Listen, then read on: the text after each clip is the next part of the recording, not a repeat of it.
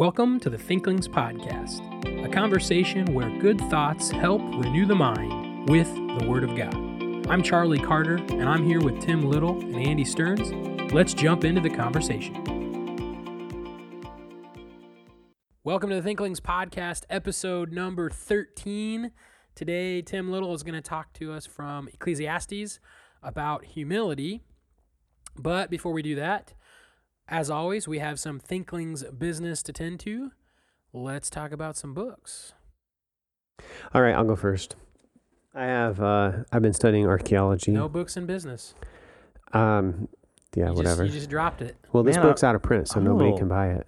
Oh, there it is. No, no commercial.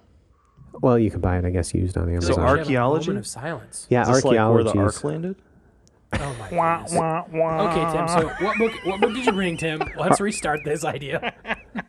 Archaeology in the Old Testament by Alfred Hoerth. Um, speaking of archaeology, how how much archaeology do you get into in like apologetics? Do you guys talk about that much? Not a lot. We we're more philosophical in the in mind. So a lot of ours isn't where all the evidence is. We're talking about like how do you handle the topic to begin with, and then they feed out. And so you got like science on the one hand, and then archaeology would be another one that Uh-huh, we would yeah. we would point to afterwards. Yeah, I just I was talking to somebody, and I guess Geisler has a book on archaeology, and I was like, oh, why would I care about that? Geisler's an apologist, but I was like, well, apologetics and Yeah, archaeology lot of does kind of go a lot together. Sometimes the evidence demands a verdict, and that's important. That's well done. Oh, well I'll done. give you two points. Yes. That was impressive. So this book, Archaeology in the Old Testament uh, by Hoerth, is the book I kind of cut my teeth on when it comes to archaeology. He kind of goes through the study of archaeology according to the biblical corpus, looking at the patriarchs and relevant archaeological finds. But it's kind of dated now, but still really helpful information as far as what an archaeologist is. For example, what is an archaeologist? A really boring dude. That's it. Very, very boring. They're Back usually Jones. yeah, no, not because that's what Got him. that's what Dr. everybody, Jones. that's what everybody thinks about when they think of an archaeologist because they've seen a little bit too much of Indiana Jones. Uh, an archaeologist is usually just a historian. He's a professor, and his main responsibility when it comes to archaeology is to write. That's his main job. He's not a paleontologist or any of that kind of stuff. He usually hires those kinds of people and brings them along. He's also usually good at raising money and getting permits to dig and all that jazz. so he really digs his subject. Not literally. He gets poor college students to do it for oh, him Oh, so for he- free. Sure. Okay, so we haven't been completely faithful in doing this, but let's put this book on the goodness scale. Oh yeah. Thinkling's, Thinkling's goodness, goodness, scale. scale. Where All- would you put it? Everything's positive from zero up. So you you're mentioning it, so you know it's you, you're mentioning it, so it's good. It has value, so I, it's a little dated. That's probably the biggest problem right now. Uh, the beginning chapter is really helpful on methodology and what an archaeologist is and is not. Uh, I probably put it on maybe like a four. There's some better books on archaeology out there now that I would put above it. Okay. That's the method. I think the methodology part would be interesting to read. Just to like think through like what's the process they're going through and how they. That'd be interesting because from a historian, because I teach history, mm-hmm. some history classes mm-hmm. too, and that sounds very interesting. Yeah, so I'm like with methodology, I'm going to talk about another book on archaeology in our next episode. So Oh. stay tuned. Okay. Oh, stay tuned. Ooh, You I'm- can do I'm that by suspense. subscribing. Ooh, that's yes You can automatically stay tuned by subscribing. I usually don't say things like that, but you Yeah, should that's like- subscribe. okay, so book that I'm reading, it's, it's not something I'm reading right now, but it's something that I think it probably about a year and a half ago. That I can't remember if all three of us were working through it at the same time. Habits of the Mind Yep. by yeah, all three of us. Sire, and there's a lot of great things in there. A lot of great quotes. The opening chapter, he's talking about is it Henry Johnson? I can't remember that guy's name, but some some guy that he thinks is like a great example of a Christian Newman. mind. That's Hen- Henry that- Newman, yeah. There we go. Yep. Johnson. I don't know why Johnson popped into my mind. One of the big themes he hits on is to be a Christian intellectual. One of the virtues that you must demonstrate is humility. Maybe painted in the sense of you need to be willing to learn. That kind of opens up the channels of the mind. I've got a lot of highlights and underlines and just kind of just perusing back through it. Put it on the goodness scale. Be interested to see what you guys do with it on the goodness scale. I would say it's at least a solid five. Yeah, I was gonna say six and a half or seven. I had to read Yeah. it for. I think I had to read it from one of my doctoral classes, and then we I think we all did it together, and it was just a joyous time. Well, you were reading that French guy. What's his name? Certe, Eight- yeah. I mean, the intellectual life. Sertillanges is how we say it to, to the to the lay folk here. But you, I know you were reading that, and because he, he uh, Sire quotes him all the time. Mm-hmm. Yeah, yeah. yeah. That book was no Habits of the Mind. That was a good one. Yeah, I would probably put it at like a seven or an eight. Uh, I strongly recommend it to the college guys. There's such a de-emphasis upon thinking, Yes. and that book is all Yes. about thinking. So I mean, it's, it's not like hey, you know, we're in a college and academics is our thing, so we're going to emphasize this kind of thing. No, I mean, he talks about how everybody needs to be thinking and to think better, or you don't know how much you can think, so let's figure that out and tr- keep thinking, kind of a thing. It's a great book. It is. It really is. And I think we're too scared that if we think too much, we're going to become a Pharisee or something Mm-hmm. because we've thought too hard about the Bible. or become an atheist and yeah, that reject too. the faith. Yep. And I think he he shows that neither of those are true. And I, if you think about it from a from an apologetics design standpoint, God designed our bodies to do like field work and you know have arms and hands and legs. Why did he give us a mind so we can think? Now, I think Charlie, the point you brought up that he makes in that chapter about humility is is key.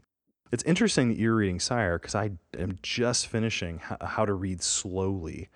And uh, so I, w- I won't bring this up again, but I would just heartily recommend it to our listeners. How to Read Slowly is great. The book is basically an overview on how to read. He covers how to read prose. That's just basic exposition or normal books that are just explaining things. Poetry, and that was a game changer for me. I'd never read on poetry. I thought poetry always had to rhyme. I didn't understand anything about it. It was very helpful. Then fiction, and then like greater context. And then at the very end, he has a reading plan, like a chapter, a whole chapter on how to like start books and what books to find. It was really helpful. He made one comment in there that I want to share as a nugget that really helped me. He said, When you read, you need to remember that reading is a means to another thing, it's not the end. So if you read, if you treat reading like an end, like, okay, I got to read, I got to read, so you can get done and say you've read, he would suspect most of the time you're going to miss the point. So the reason you read is for another purpose. Well, what's that other purpose? Well, it's to grow in your mind, to grow in your love of God, to grow in your understanding of the world. And having that vision in front of you as you read is helpful. And I just think of the college students like we professors are loading them up with books, and that's just part of the job. Um, and it's part of your task. Every college student has to do that. But if you remember the reason you're reading is because you're trying to grow, the, the professor has an idea, or you get out of college why keep reading just so you can say I'm a reader? No, you read so you can better understand God. You can better understand the world you're in. So I would just, I would really recommend And I that. know we've talked about this before, but man, does that not just could you could you put a synonym in there? You just read to read. You just read for fun. Hmm. Read for entertainment, which is a valid. It is well It's it it's You- it's a you- good thing, but delighting in what reading offers is okay, and that's a different kind of fun. Like a diversionary, like I don't want to think about life. Well, okay, Oh, go get a beer. They'll do the same thing. yeah, I know. Yeah, watch TV, Netflix, whatever. okay, calm down over there. Whoa. Yikes.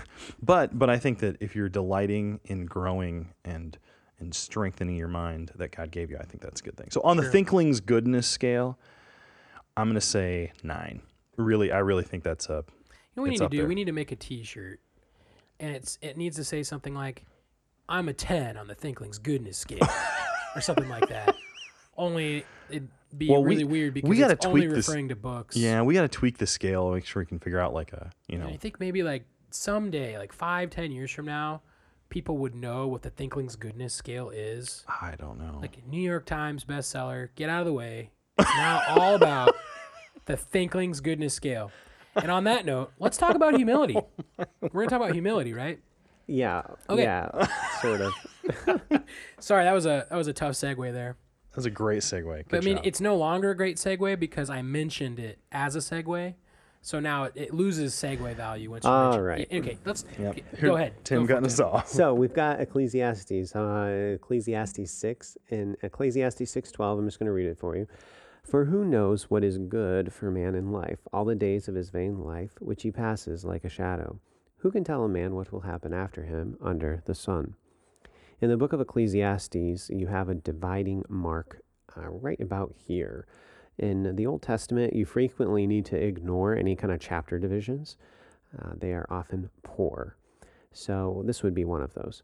It does. It is. Uh, it is kind of a transitional section uh, in chapter seven, verse one is kind of new content, but he's beginning to answer this question that he poses in verse in chapter six, verse twelve. And uh, what I want to focus on here is who can tell a man what will happen after him under the sun, and then this idea of who knows what is good for man in life. The, uh, the, if you want to do a, a Bible study, here's a fun Bible study for you. Go through Ecclesiastes, uh, particularly the end of the book, and note every use of the word know or knows or knowledge or something to that effect. Because what he's arguing is that you don't know. And this coincides really with James Sire's book, Habits of the Mind. Habits of the Mind, the guy that Charlie forgot his name, Newman, Newman is explaining three different philosophical systems essentially a pre modern, modern, and postmodern views of life, uh, worldviews. And he's arguing for a pre modern view of life. And a pre modern view of life recognizes that there's truth out there, but I'm a human. And so, guess what? I can't really know. I have to be humble in the views that I espouse because God is true. God possesses the truth, but I am just a man. I would contend that the book of Ecclesiastes, particularly these last five chapters, argue for a pre modern. Uh, would you call pre-modern as pre-modern worldview? As I think a, you could. You could say it's a worldview. I think it's a way of looking at life. I know, but how much do I really know? It's a epistemology. Uh, that's what epistemology is the word that just came to my mind. Mm-hmm. So I'm going to just kind of trace this th- thought a little bit through the book of Ecclesiastes. What do we know? What do we not know? And uh, his big point is that we really don't know a whole lot of anything. In Ecclesiastes 7, verse 14, it says, In the day of prosperity, be joyful, but in the day of adversity, consider.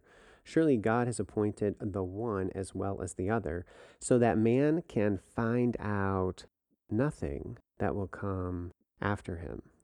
You see, man's trying to figure something out. What's going to happen next? Well, I don't, I don't know.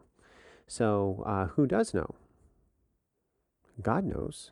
God knows what's going to happen next, but man does not know. So that's one th- one part of uh, his argument here in Ecclesiastes chapter seven. The word after him is kind of a key phrase here as well. It occurs in chapter 7, chapter 9, chapter 11, as he builds on this idea of what we know and what we don't know. Now, I've got to jump around a little bit here, so you need to study this out for yourself. But right now, I want to go to chapter 9. chapter 9, verse 5, we have, For the living know that they will die, but the dead know nothing for they have no more reward, and the memory of them is forgotten. So, what do we know? What do we really know? Hey, here's something we know. I know I'm going to die. Hmm. You know, as we look at the future and look at what the future holds, how much do we really know? But how much does God know? Well, we don't really know a whole lot. We can make some guesses, we can estimate, but we can use wisdom and live in wisdom. But when it comes down to it, we really don't know. Hey, but here's one thing I do know I know I'm going to die. That's positive and encouraging. Also, note that we do live in the New Testament era, so there is the possibility of the Lord Jesus' return. So it's a little bit different, but still, uh, our possibilities and what we really know is questionable. Now, I want to go through, go over to Ecclesiastes chapter 11. Ecclesiastes 11 and verse 5 As you do not know what is the way of the wind, or how the bones grow in the womb of her who is with child, so you do not know the works of God who makes everything. In the morning, sow your seed, and in the evening, do not withhold your hand, for you do not know which will prosper, either this or that, or whether both alike will be good. So he hits on this theme throughout this passage, this section, and here at the end, what is his advice? His advice is do it. The context is sowing your grain. Well, man, if it's going to if the wind's going to come, then that's going to mess stuff up and it's going to be a loss. If the rain comes, then it's going to mess stuff up and it's going to be a loss. Oh, what am I supposed to do? What am I going to do? Well, it's not like they just would be like, well, I can see that really dark cloud and there's thunder and lightning. It's coming my way. I'm going to go do it. No, they're still using wisdom to uh, make plans. But the truth is that they don't know. So what does he say to do? You go and you do it. This connects to the whole idea of the will of God. So many people, they're trying to discern, oh man, God, what do you want me to do? I don't know, blah, blah, blah, blah, blah. So they start playing the Bible roulette and sticking their finger on a page. They start consulting various different sources, praying for some sign in the sky. What does God actually want you to do? He wants you to exercise wisdom and to make a decision. We actually see this in this passage. Oh, God, am I supposed to plant the seed? Am I supposed to harvest now? What does God want you to do? Use wisdom and go for it. Is it always going to work? No. Sometimes it might not work. Is that okay? Yes, that is okay. It can fail. When we are playing this um, Bible roulette, when we're praying for the sign in the sky, we actually are become have become very pagan in our view of God. We're essentially taking the guts of the animal, like the pagans did of old, and they're moving the guts around to try to figure out the sign of what the gods are doing so then they can know what to do in accordance with the gods. No, God doesn't expect that of us. That do, God doesn't want us to do that. God knows what that future is, but He's not going to tell you. He expects you to just live by wisdom and then to trust Him. Some have a, somebody explained the book of Ecclesiastes as like the man a man on the search for the, the meaning of life, and he finds out that God has the key to life. And then he says, Lord, give me the key to life. And God, what does God say? God says, No, you have to trust me. Does God know the future? You better believe He does. Is He going to tell you? You better believe He won't. What He expects you to do is to trust Him. So you need to be humble because you don't know. We'll actually go right back to, to Sire. This is this is probably one of my favorite quotes from I already mentioned Habits of the Mind. This is uh, page 107, the intellectual virtues. Yes, the human mind has limitations. Yes, humility must characterize our self understanding. Yes, each individual mind has its own limitations. Only few of us can rival John Henry Newman, let alone Augustine, John Calvin, Gertrude Himmelfarb, which that's an amazing That's name. a name, all right. Keep going. Simone Weil or Vale, I don't know how to pronounce that one, or whoever our favorite intellectual giant is. He's like, "We- we might not be able to be like this really smart, amazing guy that we've read, but none of us know how much our mind can stretch. And here's my favorite quote We simply can't know what we can't know unless someone who knows we can't know tells us. God has done that, of course. He has told us that we cannot penetrate his mind to the depths. For my thoughts are not your thoughts, neither are your ways my ways, declares the Lord. As the heavens are higher than the earth, so are my ways higher than your ways, and my thoughts than your thoughts. But there is little else he has told us we cannot know, and there is, to be sure, very much that can be known. So we must not sell ourselves short, whether as humanity as a whole or as individuals. Maybe, just maybe, we can hear at least an echo of the music of the spheres. Yes, we need to humbly approach it and recognize there are things we will not know. Mm-hmm. But like you said, we just sometimes you need to work in wisdom Mm-hmm. and think and, and, and work and act and, and do. And then trust the Lord. Yeah. I, I think of so many times when uh, there's a big decision to be made, and I've researched everything on Amazon or on Google. I've read all the reviews. Uh, either it's maybe a large purchase or uh, maybe it's plans, what I'm going to do next week, or maybe there's this decision on whether I do this thing or that. Uh, maybe it's involving just you, maybe it's involving your immediate family or group. And I can think of many times where I cannot figure out what to do. And I go back and I keep doing more study and I keep more research and I can't I cannot figure out which way to go and it's paralyzing. I realized as you're telling this it's paralyzing because what I'm actually trying to do in that moment is not exercise wisdom. I'm trying to know the plan of God so I don't have to have a hard life if that's what God's choosing. And what you're saying is not to be unwise, not to be irresponsible, not to go willy nilly through life not thinking about it. You're saying, know the word, know the Lord, try to exercise biblical wisdom, and then make a decision trusting Him. I th- would you include asking wise counselors, like all the normal stuff you would say Yeah. is okay. But at mm-hmm. the end of the day, you don't know. You decide I'll trust God, and I is that a fair? Yeah, that Okay. would be it. You just Man, you helpful. trust the Lord, and then you just take that step. And everybody looks at the book of Ecclesiastes, and they're like, "Man, this book is so negative. I don't like this book. Uh, This guy is just some secular philosopher or whatever." And then we have this corrective at the end: fear God and keep His commandments. And so then they go to the end and say, "That's it." Well, that that's like the essence of wisdom is to fear God and keep His commandments. It's the essence of wisdom because so much of wisdom actually doesn't make sense unless you fear God. What Boaz did didn't make any sense, except he feared God and then he did it. He feared God and he kept his commandments, and then what happened? God blessed him.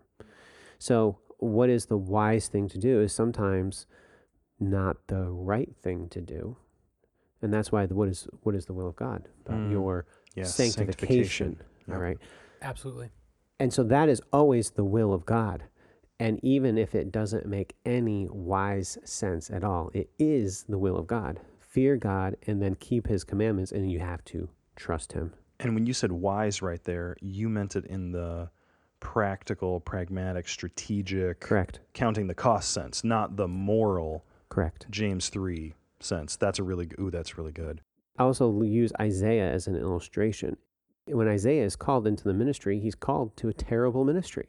Anybody using wisdom is going to say to God, No, I don't want to do that. Are you kidding me? That's like the worst plan ever. Okay? Get somebody else to go preach a message that nobody wants to listen to and everybody's going to try to kill you. No thanks. But if you fear God and keep his commandments, you've just redefined what is wise. So you fear God, you keep his commandments, and you live in wisdom according to God's standard, and you obey him, and you do it. And you trust him to take care of you. And God did take care of him. It's funny because I don't ever remember in all the church growth books out there ever one being about Isaiah. How to grow your church the Or- Isaiah way. Or Jer- Jeremiah. Yeah, Jeremiah. Imagine being nicknamed the weepy pastor. It's funny. A long time ago, I was trying to figure out the will of God for my life, and I was talking to my buddy, and I was much younger, and he was much wiser. I think uh, probably I can't remember what the issue was, but I was probably trying to make one of these kind of decisions, and I think he said, "Andy, God wants us to know His will, but it doesn't necessarily say we're ever going to know His plan." So you can, and, and I think he distinguished a little bit like the step by step plan unfolds that God knows, like what's happening next, what's happening next. I think that might have been what he was getting at. Okay. But we do know God's will, sanctification. There's a lot of statements like that, like Uh-huh. Sure. what He yeah. desires for our life. So you could almost make that. Maybe that's a distinction to make. Okay. Um, but it is interesting when you fear the Lord and you do what God wants you to do. Looking back, sometimes you don't always see it, but sometimes you can go, "Oh, that was good," Mm-hmm. and God did take care of me. He was faithful. I, I love when Tim, when you walk through something like this, you I think you've said it almost every time you've done something. You said, Yeah, there's a lot of things I could talk about, but you just need to go and read and think about this yourself. Which is true. Because a lot of the value, the wisdom of this, it's not an answer. It's a way of thinking. Mhm. And yes, truth guides your thinking, but it becomes incredibly practical when you start putting it into practice in your life. You're recognizing, oh, maybe I'm not wise in this area. I'm not doing things maybe the best way. And maybe remembering that you don't know what God is doing is going to help you be wise Yes. this week. Mm-hmm. Yes. And we, we hope that that's true of us, and we hope that's true of you. Thank you for listening to this episode of the Thinklings Podcast. We would love to hear from you. If you have any feedback, suggestions, or potential topics that you'd like us to discuss, you can contact us through our email, thinklingspodcast at gmail.com. Remember, don't let this conversation end with this podcast. Read good books, talk about them with your friends, and always continue to cultivate your mind. See you next time on the Thinklings Podcast.